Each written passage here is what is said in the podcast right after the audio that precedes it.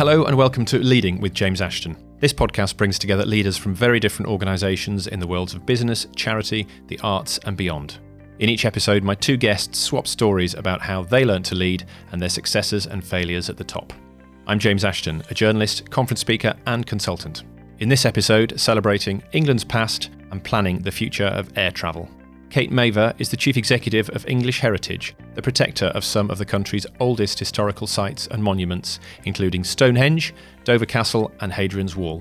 She joined in 2015 when the organisation gained charitable status and began the countdown to 2023 when its government funding will disappear. On Mavor's watch, English Heritage now has more than 1 million members and recorded 6.5 million visits to its main sites last year. She was formerly the chief executive of the National Trust for Scotland and earlier in her career led a management buyout of the interpreting service Language Line. John Holland Kaye is the chief executive of Heathrow, the UK's largest airport, through which more than 80 million passengers passed last year. It's no slouch at cargo either, handling about £130 billion worth of goods annually. If all goes according to plan, Heathrow should become significantly larger in 2026 when a third runway opens after years of political toing and froing and significant opposition. Holland Kaye is used to big building projects. He oversaw development of Heathrow's new Terminal 2, which opened in 2014, the year he got the top job. I began the conversation asking Kate how progress was going towards English Heritage's financial freedom in 2023. Well, we're halfway through at the moment. It's going swimmingly well. We have exceeded all the top line targets we expected to, and we have got a lot of wind in the sail. So our membership is going way up. We've had our millionth member now, and that's very encouraging because we believe that we are offering something fantastic and it's showing up in the number of visitors that are turning up. And we've got eight years to prove that we can actually stand on our own two feet without any further government subsidy. So that's where we're aimed. And as a leader, obviously, you've got to keep telling everyone in the organisation and all the outside world and stakeholders that you can do it and you will get there. Is there any shred of doubt in your mind? There isn't any doubt in mind that I'm going to get there financially, but I don't think it's all about the financial target. We can get through the tape. You know, you can cut your costs in the mm. last year and still do it. It's not really about that. It's about building a charity brand so that people feel it's something they really want to support, that they will always put their hand in their pocket for the tenner when you're trying to restore the Roman wall or put on a fantastic interpretation of some element of history. And you want membership, you want volunteers, you want communities to feel that their castle is part of their community and is something they care about and know about so that their children will look after it in the next generation. So that's the long term sustainability thing. Whether or not the numbers add up in year eight is just part of that journey. It's a milestone. Because it, looking you and your organisation, it seems part of the challenge you've got is on certainly on the finances. There's also to you know, get the brand better known as well. Well, that's right, and we track the brand, and the brand is moving all the time. I like to call a suite of brand metrics our brand warmth indicator because I think in charities you need warmth. Mm-hmm. Charities are about people. They want to know that their grandchildren are having a great time finding out about the Elizabethans and knowing something about their country.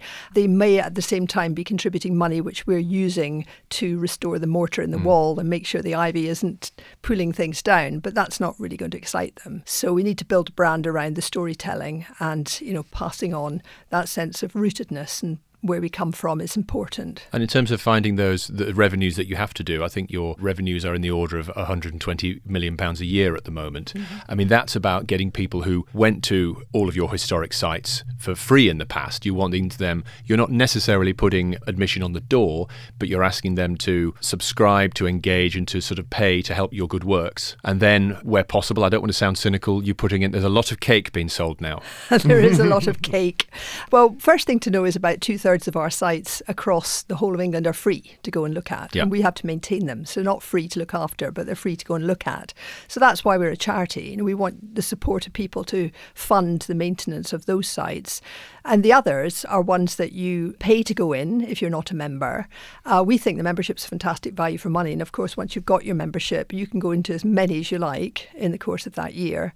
And once you're there, of course, we try and entice you to uh, into our shops and cafes cafes uh, or stay in our holiday cottages. I mean, that's what mm. heritage organisations do. We do very well in that area because we are very good at understanding what people want to buy. And a lot of those people would be foreign tourists, for example, buying sweatshirts at Stonehenge. There's that kind of market. And then there's people just looking for a gift card or something for mum and all that kind of stuff as well. Yeah. Very, it's very bespoke retailing. Yes. Live the brand lift the brand, and indeed it's outperforming the high street that kind of retail mm. because it is something that people associate mm. with a day out. It's not it's not a must shop event. It's something that's part of the experience. Sure, John. I wonder how many of those foreign tourists arrived at Heathrow. Well, I was just thinking that, and a, a lot will be going to enjoy a lot of the English heritage sites. And when we think about air travel, we often think about our own journeys and we think about the outbound uh, side of things. But of course, at Heathrow, it's probably more, if anything, about the inbound. It's it's the tourists, the investors, the uh, the, the, students, and uh, and the business people who are coming to the UK to spend money. And I'd love to think about how we can join up their journey through Heathrow with English heritage and promoting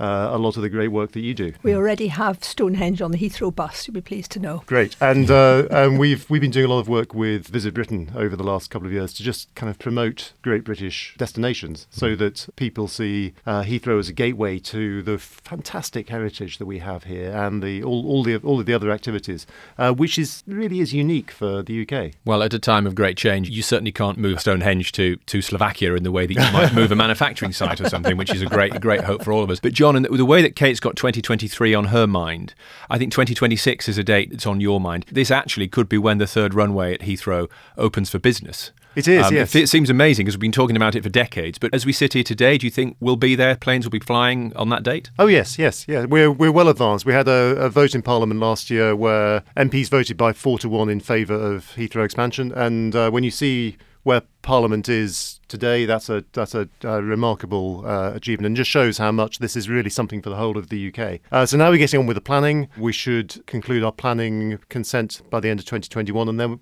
then we get on with the the earth moving and the construction. And uh, and the quicker we can get the new runway open, the better. That'll start to bring in the the extra routes. Uh, we'll have more competition and choice between airlines.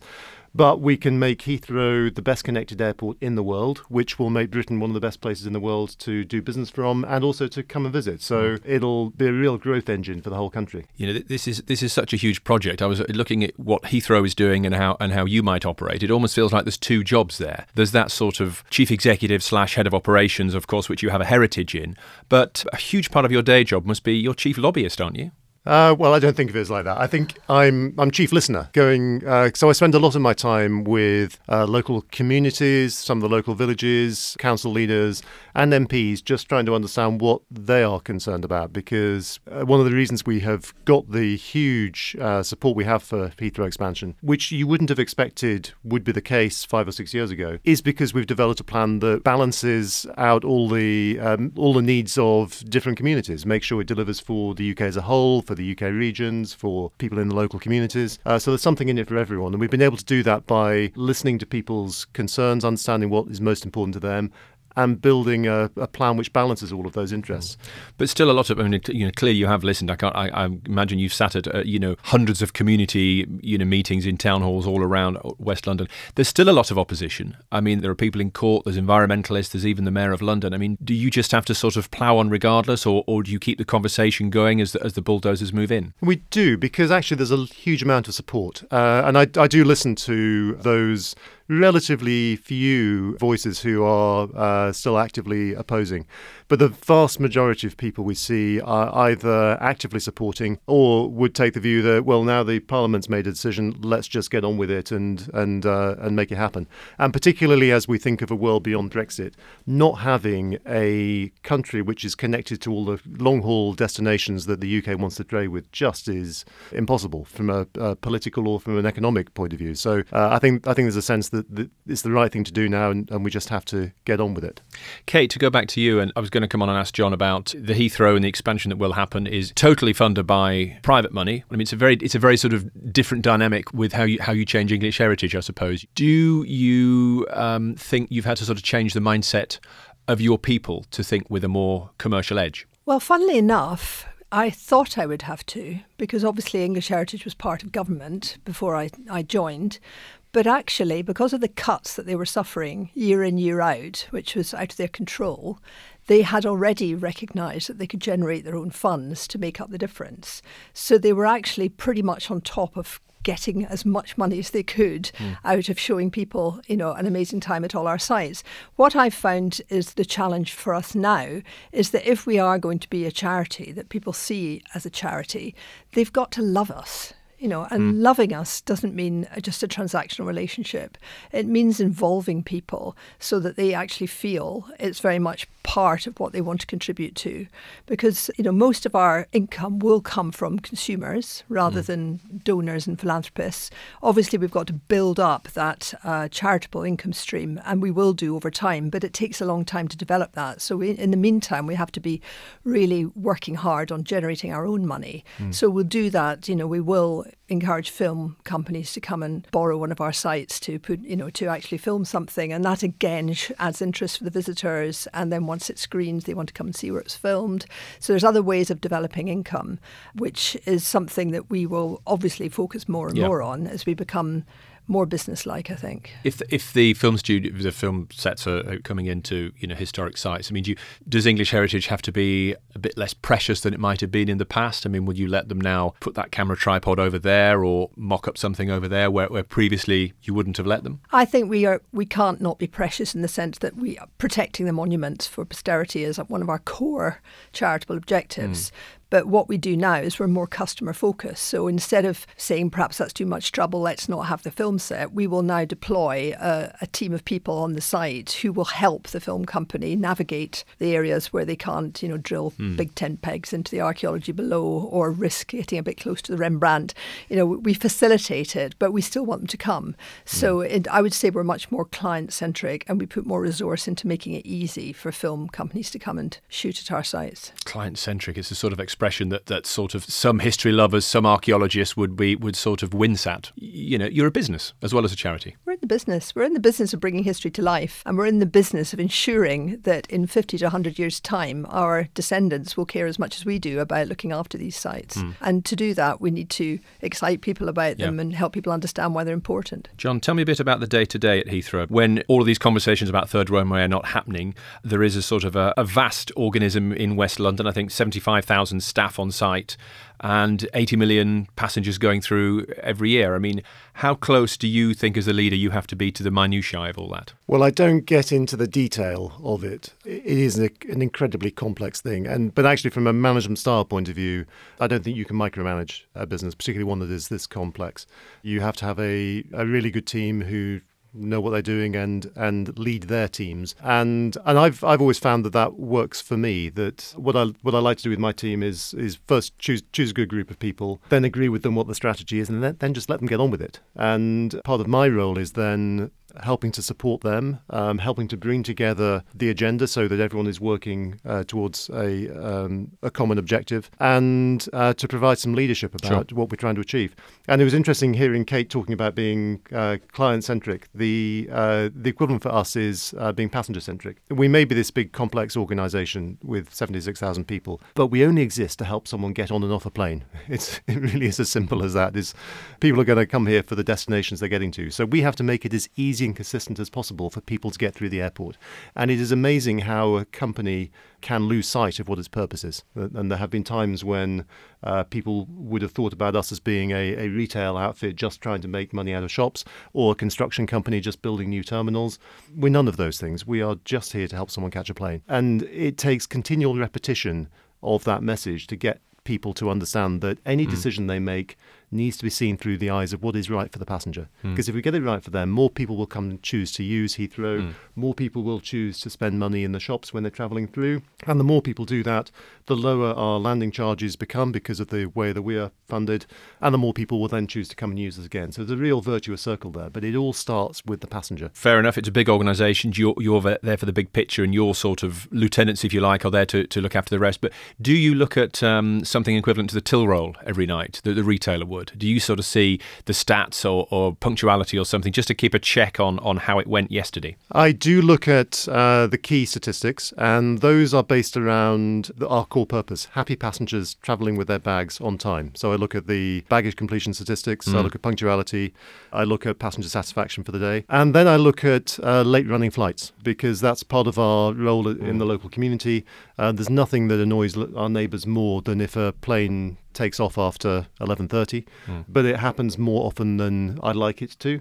So uh, what I'm aiming to do is to halve the number of late-running flights over uh, a five-year period. Uh, that's the one I focus on most of all yeah. because I don't I don't think that uh, our neighbours should be woken up because yep. an airline hasn't been able to turn the plane around quickly mm. enough. It's always interesting to me how a business or an organization sets the, the metrics by which success looks like. And, and, clearly, your figures are a lot better than Heathrow has had more troubled times than today, John. Let's put it let's put it that way. And I know you've been in the in the business for, for 10 years. But people still say, oh, well, come on, you know, there's a degree of monopoly here. It should be much more cost effective and so on. This might be the airline saying that, by the way. But, but how do you respond? Uh, actually, we do a really good job. Um, we 10 years ago, we were um, in the bottom 10 airports in the world in terms of passenger satisfaction. Now we're in the top 10, actually, mm. num- number eight. And it goes goes back to Kate's point about you want an, an experience that people love, that people can feel proud of. And when you go to somewhere like Singapore, people really do feel proud about Changi Airport, and, and that's the that's the gateway mm. and the materialization of the national culture. It should be the same at Heathrow. We should be uh, promoting the best of British, uh, our, our, British values, our heritage,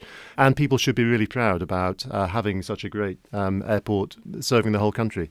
And that's what we are trying to achieve. And I think we've we've made uh, some good progress mm-hmm. towards that. But it's why our vision is about giving passengers the best airport service in the world, mm. not being number eight. so number eight. So when will you be number one? It'll take us a few years. Uh, being number one means overtaking Changi Airport in Singapore, uh, mm. who are a really class act. And the thing that sets them a- apart is not the infrastructure, the terminals. You know, we have world because they built a. I think they built a third runway in, a, in the time it takes us to have a consultation. Well, actually, they they are they're building one at the moment, and it is taking them quite a while, and will probably cost them more than the Heathrow expansion will take.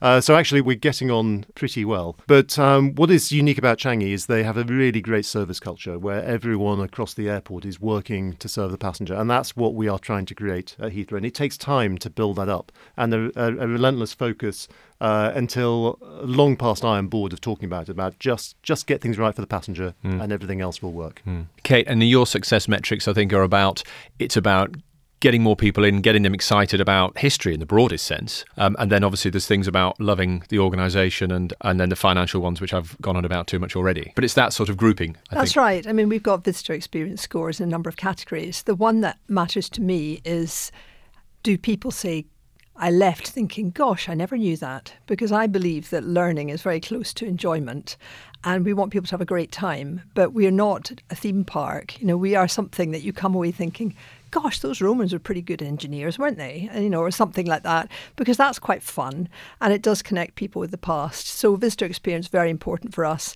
The condition of all our monuments, uh, which we look after for the nation, absolutely critical. And we've just come up with a, a groundbreaking new way of assessing whether something is is in a sustainable condition, mm. rather than just counting all the things wrong with it. We're saying, will this still be standing in 50 years if we're looking after it properly?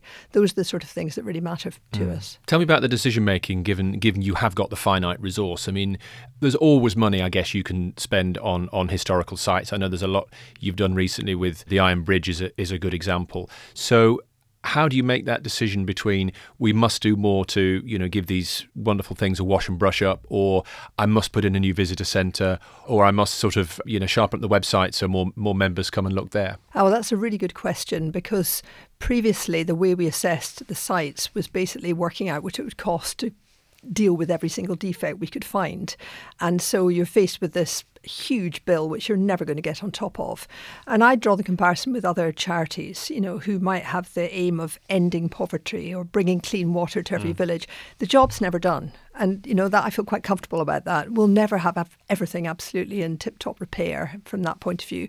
But to prioritise, we need to start with the basics. What is the most historically significant element of this big site because that's what mm. we're looking after. It's unique. It's not replicated anywhere else. So that has to come first. How vulnerable is it?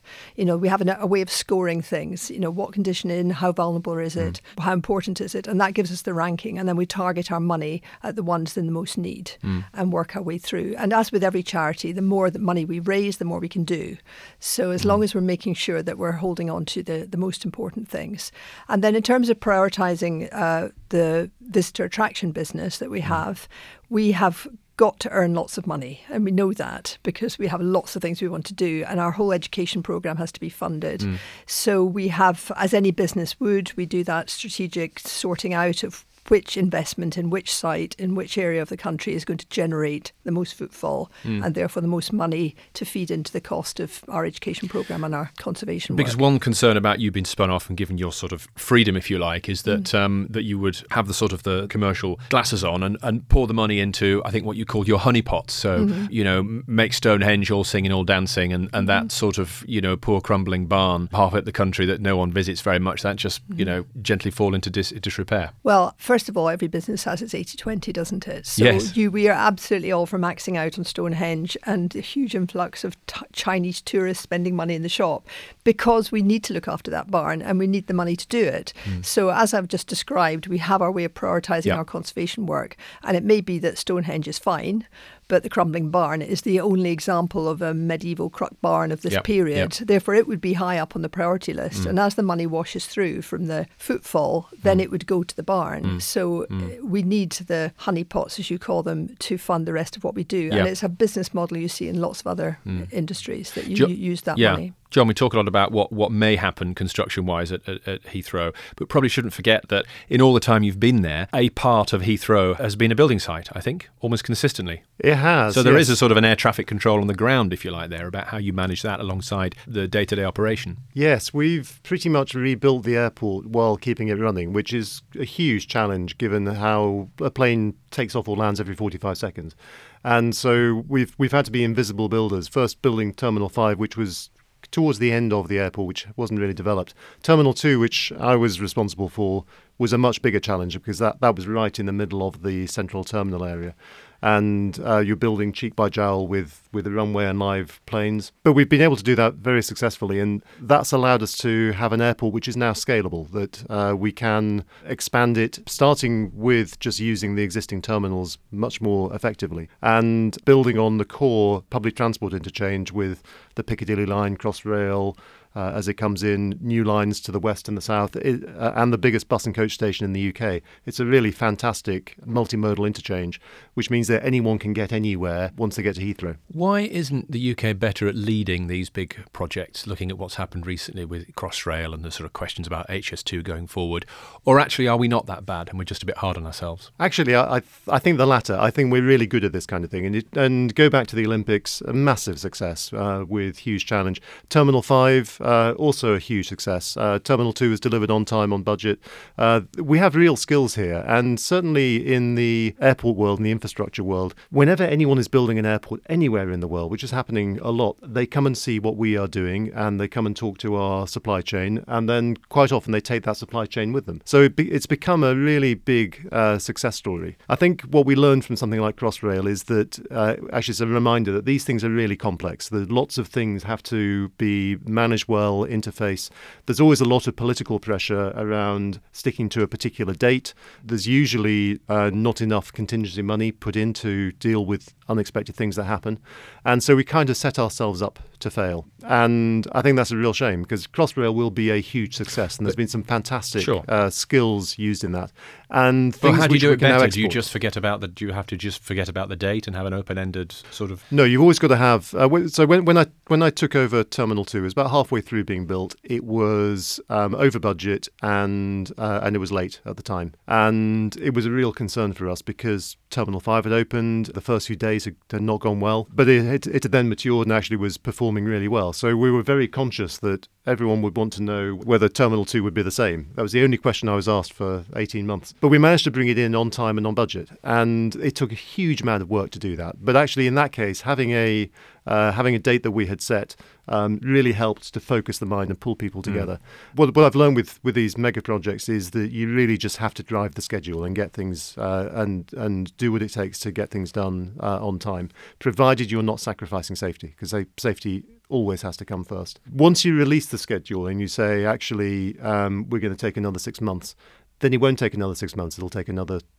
18 months um, mm. because suddenly the all the momentum that you've been built up all the all the connectedness of the schedule um, goes away and actually ends up costing you a lot more because mm. time is money in these big projects. It sounds like some uh, uh, there's an analogy there with Brexit, which of course we're not talking about. We're, of course, we're not talking about. Kate, I'm interested in competitiveness in, in, in your world. There, there are only so many bodies that you talk about the warmth of the brand and so on. People have have a, a limited purse. They only want to support others. So, so do you regard yourself, if you like, English Heritage, in competition with the likes of National Trust or others? Uh, yes, I do, in a um, sort of collegiate spirit. I used to run the National Trust for Scotland, and the whole National yep. Trust thing is very dear to my heart. I think it's a fantastic organisation with great values. I like competition because it means that we all try and do better, and it's a virtuous circle. And if they've got the absolutely drop dead gorgeous carrot cake, then we're going to have to do better to make sure we've got an even better one. Uh, but we have got different sites and different emphasis. I mean, we are very much the history brand. You know, we have got the yep. sites that tell the story of England since people mm. first walked the land, six millennia of sites. And that's really our emphasis. And we're quite educational in the sense that we want people to, you know, do the jigsaw, which part of the jigsaw is this part of history. Mm. But we also know that if people are on holiday in an area, they're going to want to do our site and the local National Trust site and mm. the local little church and the little heritage museum. And we want everybody to go to all of them. So we mm. will willingly point people in the direction of the National Trust property across the way in the confident expectation that if they have a great experience there, they'll then come and do another heritage site or they yeah. may well come back to ours if they're yeah. a member. So I think it's about growing the cake and making sure that we all raise our game to show people a really good day out in our because each site is unique. You're not comparing like with like because every site has a very different heritage and a very different story. No, sure, but there is a commonality to going to going out to see, you know, something very very old whether it's sort of an exterior or an interior mm-hmm. and then you're talking about cake as well now, but and having a cup of tea and a slice of cake afterwards. So there's yes. a you know, you will do that one day, and maybe I don't know, go whitewater rafting the next or something. For, yes, for, but you'll probably come back. Yes, yeah, a lot of okay. people keep coming back. And talking about your role as you very much made this part of your strategy as a sort of a, a flag carrier for history and so on. Mm-hmm. What's your view when, um, say, you get Danny Dyer in prime time on BBC One, and people say, "Oh, this is dumbing down of, of history"? Are you of the view that if it talks about Henry II in prime time, that's fine? It doesn't really matter how it's done. Well, as long as it's what it's been, what's being told sure. is actually what happened, and as much as we can know what happened. One of the core values of English heritage is authenticity, uh, and we are very, very wedded to that. And I think you have to just differentiate between telling history in a simple way yep. and changing what we think happened historically to make it more fun or more entertaining and you know bringing in aspects that would liven it up that nobody has got any evidence for.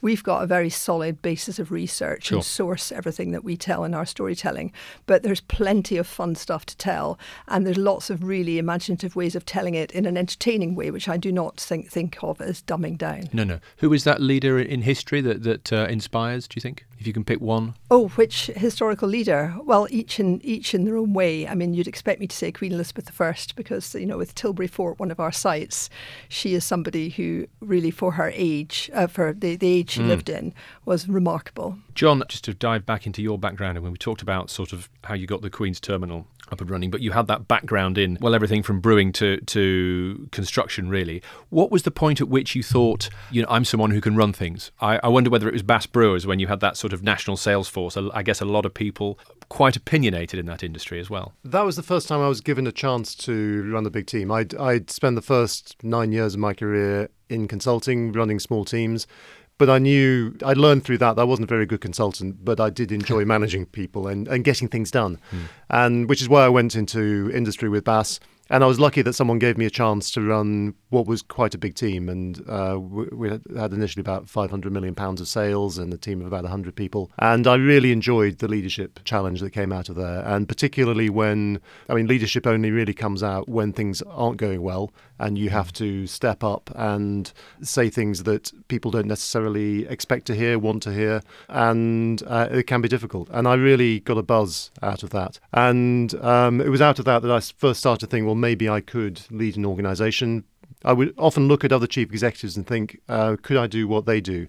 And it was only when I became a chief executive that I realized I wasn't doing their job, I was doing my job. And I had to do it in my own way that, that was true to me. And actually, it was quite a, quite a relief to realize that, that, that um, we spend a lot of our lives pretending to be someone we aren't because mm. we think that's what people expect of us. And when you become chief executive, more than in any other role, you can really just be yourself. And mm. uh, uh, it is quite releasing. And, uh, and that's helped uh, us, I think, to really changed the culture of the organisation, mm. and uh, I found that really fulfilling. And was there someone that helped you on the way, a mentor that you would look up to? There've been a few, um, particularly people who have given me opportunities and allowed me to uh, get on with things. Um, I probably learned most most about the, the, the skills of being a chief executive from my predecessor, Colin Matthews, who always gave me a lot of space and kind of encouraged me to try things out. Not necessarily by anything he said explicitly, but just by not saying no. And I, I found that uh, if I came to him with an idea and said, "What do you think about this?" he said, "Well, you know, give it a go." And I can, I can almost picture him making that face then as well. and and um, and he so he gave a lot of a lot of freedom to uh, to uh, to me to get on and uh, make things happen and that's what I try to do with, with my own team. And sometimes I do have uh, Colin's voice in my head when I find myself in a in a meeting, and uh, it, it's I, I, and I think that's part of the legacy that you uh, you leave something in the people who you've worked with who will be your successors one day, mm. and you want to make sure that that's a, a, sort of positive set of values and um, some good experience that will stand them in good stead when they're sitting in your seat. But is it? But uh, as you said said it there, you you do it your own way. You are you are running the same organization which has changed, but you're a very, very different person, you know, to Colin and having interviewed him, you know, I, I, would say that. In fact, I think someone someone must have been doing very a nice job for this day. I remember one one article said that it was very helpful. You look good on telly, um, which is which has helped you get this job. They said, they said. that was the Sunday Times, so it was very credible.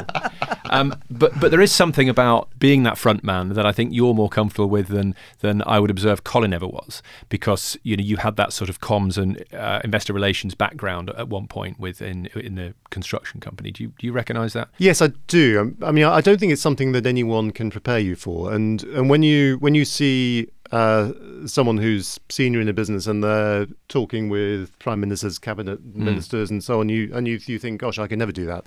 But actually, when you're in the in, in, in the seat yourself, then you just do. They're they're normal mm. people, and people do respond to you differently when you mm. are the chief executive compared to mm. to uh, any other role, and that gives you a lot of permission to do things. Uh, but you've you've clearly got to be responsible with with what you have.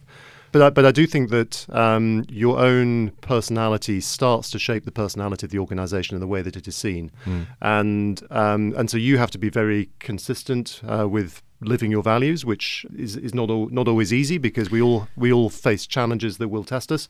But also the organisation starts to re- and, and what, what the organisation does reflects on you. And mm. if if people see a dissonance between what's happening somewhere down the organization and what you're talking about, then that starts to that yeah. could undermine your credibility. So when you're changing the culture, it is uh, it is always uh, tempting to try to do things really quickly. Yeah. But actually, it takes it takes years and years and mm. years of repetition and change and changing some of the people to really get it to be the way that you like it to be. And you're almost five years in now, so it must be your organisation by now. It is. I mean, it's it's uh, it's changed enormously. And one one of the first things I did was to um, start changing our recruitment and training culture. We doubled the training budget so that we could get people coming from frontline roles into management. We had almost 10% of our team were promoted last year, a lot of them being frontline people. And now I can start to see them coming to management positions. And as they do so, they are improving our our ethnic diversity, our gender diversity. We've closed our gender pay gap last year, which is a really great step forward. We've become a an employer of choice for LGBT plus, which is fantastic. And uh, one of the one of the greatest moments for me was uh, talking to a colleague, and she said, "I came out to people at work before I came out to people at home Mm. because I knew that at work no one cared." Mm. And I thought. That's a fantastic uh, Mhm. place to get to. If if actually it doesn't matter Yeah. who you are, it matters who you are and what you're doing and where you're going to. Mm. Kate, there was a natural punctuation mark, if you like, when you came in and took over English Heritage. The the the chap that ran it before, I think, 13 years, very much done it his way. So, did you take much of that with you, or was it one of the attractions of the role was this is kind of a new organisation? I'm going to do it my way. Well, that was definitely the attraction in coming to do it because I was living up in Scotland at the time. So it was quite a big personal decision to come down and do this. I, I was interested in doing it because I thought it was a, an interesting challenge to take something that had been pretty much, you know, a civil service organisation into the charity sector. And I'm interested in culture change. Uh, I love the industry because I think it's full of, you know, passionate people and so knowledgeable about all sorts of aspects of history, which is so interesting. And they're also very much public facing, the Mm. people who work in the sites.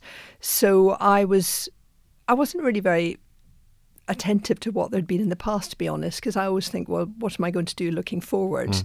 I didn't have. Uh, Simon was an architectural historian. He, you know, He's the a- previous CEO. He's the Yep. previous CLO, and he's written books about architectural history. So I was coming from as someone who didn't have that background. Mm. So I never expected to be somebody who people would look to for a, some kind of endorsement of how we interpreted Mm. history. And I was really there to bring a new culture of being a charity rather than being a government body. Uh, and also the whole business background I have, Yeah. as we talked about already, uh, making sure that the, the visitors and the members, the people who are actually on site, are at Mm. the centre of what we do. I mean, you've described yourself as a marketer at heart, Yes. and I think if I if I go back through the CV, you've, you've also been a, you know, founder of, of, of an organisation and market research firm. I think. Yes. Um, you can't regard English Heritage as a startup, but I guess you can sort of aim to sort of get the juices flowing and get everybody up for the challenge. Well, that's right. And that's the sort of thing that I like about English heritage. And, and a lot of my previous roles have been where there's a, a particularly big challenge and that you need to see a change in the course of five to 10 years. And that's what interests me. And coming to run it, if it was in a steady state, was something that wouldn't necessarily have attracted no, me. you need a burning platform. What else? I wonder if there's someone who, who you've lent on through your career, one person in particular, or, or several who sort of given you the advice and mentorship to um, to sort of pilot through all these interesting companies. you know, similar to John, I mean, I had somebody who picked me out when I was first made up to be chief executive, and when I was not expecting to at all. Mm. Uh, and it was in a it was in a small company. Uh, I was the marketing director. Uh, I was enjoying doing it, and it didn't occur to me at all that I would ever be a chief executive. Uh, and when I was asked if I would take it on, I had two children under the age of five, and was already struggling to try and get everything happening in my life uh, to the right standard, shall we say, on both camps. So it was a big decision, but I recognised at the time that I was never going to get that chance again. And much as it was a it was a huge thing at the time to fit everything in my life. Um, I don't regret it because a bit like John, once you do it, you suddenly realise that it opens up all sorts of opportunities for you. And the chairman of the company who asked me to do it is the person that I, that sort of supported me through that stage and had faith in me. And then I was invested in. I was sent to the London Business School to get you know that sense of the rounded role rather than the silo role that you have when you've come up through Yeah. one one function, Mm. and that gave me a lot more confidence. I think because you're always doubting yourself. You know, do Sure. I, can I really do this? It feels anecdotally that for whatever reason, women have made more progress in charitable organisations than I think they have in in in business. Um, it, it just feels from as I as I look at different sectors. Do you agree, and why do you think that is? Um, I don't know the stats, so I don't know if I do agree. I think that it's about the culture and the environment in the business you work in. And when I think when I was asked to, to step up to chief executive, the people that I was working with, they they just didn't think of me as being either a man or woman. They just thought this person's the right person to do this. And I would like to think that that would happen you know, more and more as the next generations come through, mm. we are a more liberal, tolerant society. We don't. It's no longer acceptable to think of women differently as men, and I think that a lot of the the barriers there were and sort of preconceptions have gone, mm. uh, and that the reason there are fewer women in the more senior roles is because it takes a long time to get into those senior roles, and it's taken a hmm. while for that change to happen. But I do think there are pockets all over the place, and this is evidenced of I suppose prejudice is the word to use, or pe- people thinking that female skills are not relevant to this particular area. But also, there's that whole, uh, as I experienced myself, stress on women if they are trying to uh, bring up a family with an employer that doesn't recognize that and doesn't give you mm. flexibility, because it's all about flexibility, mm. um, then that is a real barrier. And I think that in a lot of businesses, when it comes to the sort of investment you have to make in a business in a senior role alongside the investment you want to make in your family, mm. it is really difficult to do both well. And that can be very, very stressful. So it's amazing how that that set a lot of store by what that chairman did. That chairman saw you and, and very enlightened and then sort of, you know, brought you up. And I suppose we do have more of those leaders doing that now. John, don't we? I mean, as you've said, you you've tried to make Heathrow a lot more diverse. Yeah, I I have, and we've um, when I looked at the organisation five years ago, we could see there was fantastic diversity at the lower levels of the organisation, but it wasn't coming up through the business, and that's why we've made some of the changes we've made by a bit of luck and a bit of design, when I came into the job, I changed our executive committee and moved to a, equal numbers of men and women on the exec. And I, th- I think we're probably one of the first big companies to do that. And uh, that was partly because they were the best people for the job, but also I wanted to make a point about uh, this is the kind of organization mm-hmm. we want to be. And it was much more challenging than I thought it would be because, uh, and it's pretty obvious really that diversity is clearly the right thing. And certainly somewhere like Heathrow, we have the most diverse customer base imaginable. You think of every nationality and culture and age travelling through uh, Heathrow. Sure. Um, so we we ought to be really diverse. And I thought of myself as being a pretty good manager, but I realised I'd never actually managed such a diverse team. Most most of my teams have been sort of predominantly male, and and uh, looking back, you could see that uh, a lot of the men were behaving in quite a a uh, macho way, and quite often the women would indulge them and uh, a, a, little bit, and would would would had found their way of working. When you move to equal numbers of men and women, those dynamics don't work anymore. The men can't be macho. They have to find a much more sophisticated way of interacting with each other and with the women, and, and vice versa. And I, I think uh, quite a lot of powerful women hadn't been used to working with other powerful women as, as equals. And it was quite mm. an interesting dynamic. And it took much more work to uh, to make that effective than I thought it would. But we've mm. now got to a point where we've got a really effective leadership team, and we're now working on achieving the same level of effectiveness sure. further down the organisation. And from having worked all around the world, Philippines, Australia, US, I mean, does that all sort of come home to roost when you when you you get the top job at Heathrow? I think it helps to have some understanding of other cultures. Mm. I, I, do spend a reasonable amount of time going out to visit other airports, airlines, my visit my customers. We've got a very diverse international shareholder base, uh, so I get, go out and visit them as well and uh, it makes for a very dull itinerary because uh, it's quite rare to actually leave an airport when you're when you're on that kind of trip. But you can you can literally uh, go to five different countries in five days, mm. see five different world class airports and top airlines. Never having left an airport, it's mm. Uh, uh, it's efficient but dull. And how do you keep in touch with the with the? That's keeping in touch with the shareholder base, but keeping in touch with the grassroots. I mean, uh, you know, will people find you on on the help desk you know once a month or, or, or, something like that or are you are you heaving bags around? Well i don't heave bags but i do spend quite a lot of time out in the business. So i'll go out on safety visits where i'll go to a different part of the business and just talk to people doing frontline roles about uh, safety what are the issues um, how can we help them um, I spend some time working on the security lines, uh, helping with the, the trays. That's a good way of just both meeting passengers and also having a bit of time to chat to colleagues because people will often come to me and, and, and want a quiet word. Oh, this is when people go through the scanner then? Yeah, yeah, okay, yeah. right. So I'm not qualified to do some of the other, the, the, the moving bag roles or the actual security roles themselves. But um, I do I do really enjoy meeting our team and, uh, and meeting passengers because that's what it's all about. And do you think you get things from that sort of almost like mystery shopper? Are you get, are you finding out things there? Of course, your staff know who you are, but are they telling you things that maybe your direct reports don't? I, I certainly learn a lot. And the funny thing is that if I'm if I'm there in a suit, then people know who I am. If I put on one of our purple here to help t-shirts, then people don't And so, uh, so, and and some of some of my frontline colleagues will respond to me in an entirely different way, in a much more natural way, and that's quite healthy to see. And Kate, can you go out um, undercover in that way, or do uh, does everyone know who you are? I think a lot of people know it, know who I am because we have our members magazine with a big picture of me, and unfortunately, but I mean, I've been the last thing I did was to volunteer to man the lost luggage at the Stonehenge solstice, which was quite an experience. So that's when you're there at sort of two in the morning, uh, watching the sunrise. Well, in fact, from the lost wow. luggage tent, I couldn't actually see the sun rising through the stones. And what's that like? So everyone must be, you know, blissed out and not caring where their rucksack is. There was all sorts of things going on, and amazing things lost, and and happily, a lot of lost iPhones were found by their owners when they came to pick them up. So it was quite a nice. And feeling. the most, the oddest thing that was lost. Um, there were a number of musical instruments. I think I'm trying to think if there was anything other than that. Oh yes, I know exactly what it was. It was a wizard had lost his staff, and uh, he'd come all the way from Germany, and the staff he'd had for he, would had it and since his wife had died, and it was very ah. significant to him emotionally. That was a bit of a heartbreaker because yeah. we didn't get it back. Somebody went off with it, and it was genuinely mm. a really, really sentimental mm object for him.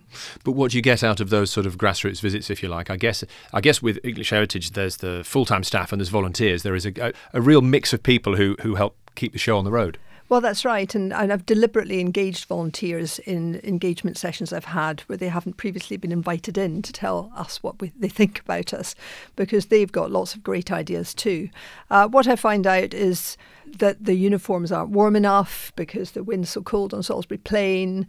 And, you know, how come nobody's listened to our pay demands. I find that people are quite talk to me quite freely. I don't. I, I find it very useful, uh, and people. I encourage people to tell me exactly what they think, uh, and they do, and I like that. And I've always done that, and I think that's the best way of leading the team is to go mm. out there and listen, whether you're in a gardener's bothy or behind the till at Dover Castle. You know, you can really see the challenges when you've got people behind the till with a whole, you must have this at Heathrow with a huge wave of visitors who are all looking at their watches and you've got to process them. And there's a lot of pressure on staff in the front line. And if people, and if you're you're there soaking that, or, or, like a sponge, I guess, on any trip out, saying, "Come and email me," or or just tap me on the shoulder, or whatever. Is ever get a bit lonely? Um, I don't think so, actually, because people are so friendly. I don't find it a lonely place. I mean, I don't. I'm not really. I mean, I'm not somebody who's very clubbable, so I don't, you know, go to other CEO sessions and join up with other people and ask them if they're feeling lonely. Mm. I, I think I get a lot of energy from the people that work with us, uh, but and then I would take, you know, if I was feeling low about something or worry about something, I'm more likely to turn to my own personal mm. friends uh, rather than somebody. Take it out of the business, yeah. Yes. John, I would regard you as fairly clubbable uh, in terms of sort of sharing with other CEOs and so on. Is that a, is that a useful sort of release valve, or we have quite a wide network of business partners. And there's, there are some who I'd say had sort of become quite good friends through that, where we have sort of shared values and we're working together on things. And that's very much the way Heathrow is. Uh, we think of it as one entity, but actually there's 400 different companies work there, 76,000 people. So actually bringing people together is part of the part of the job.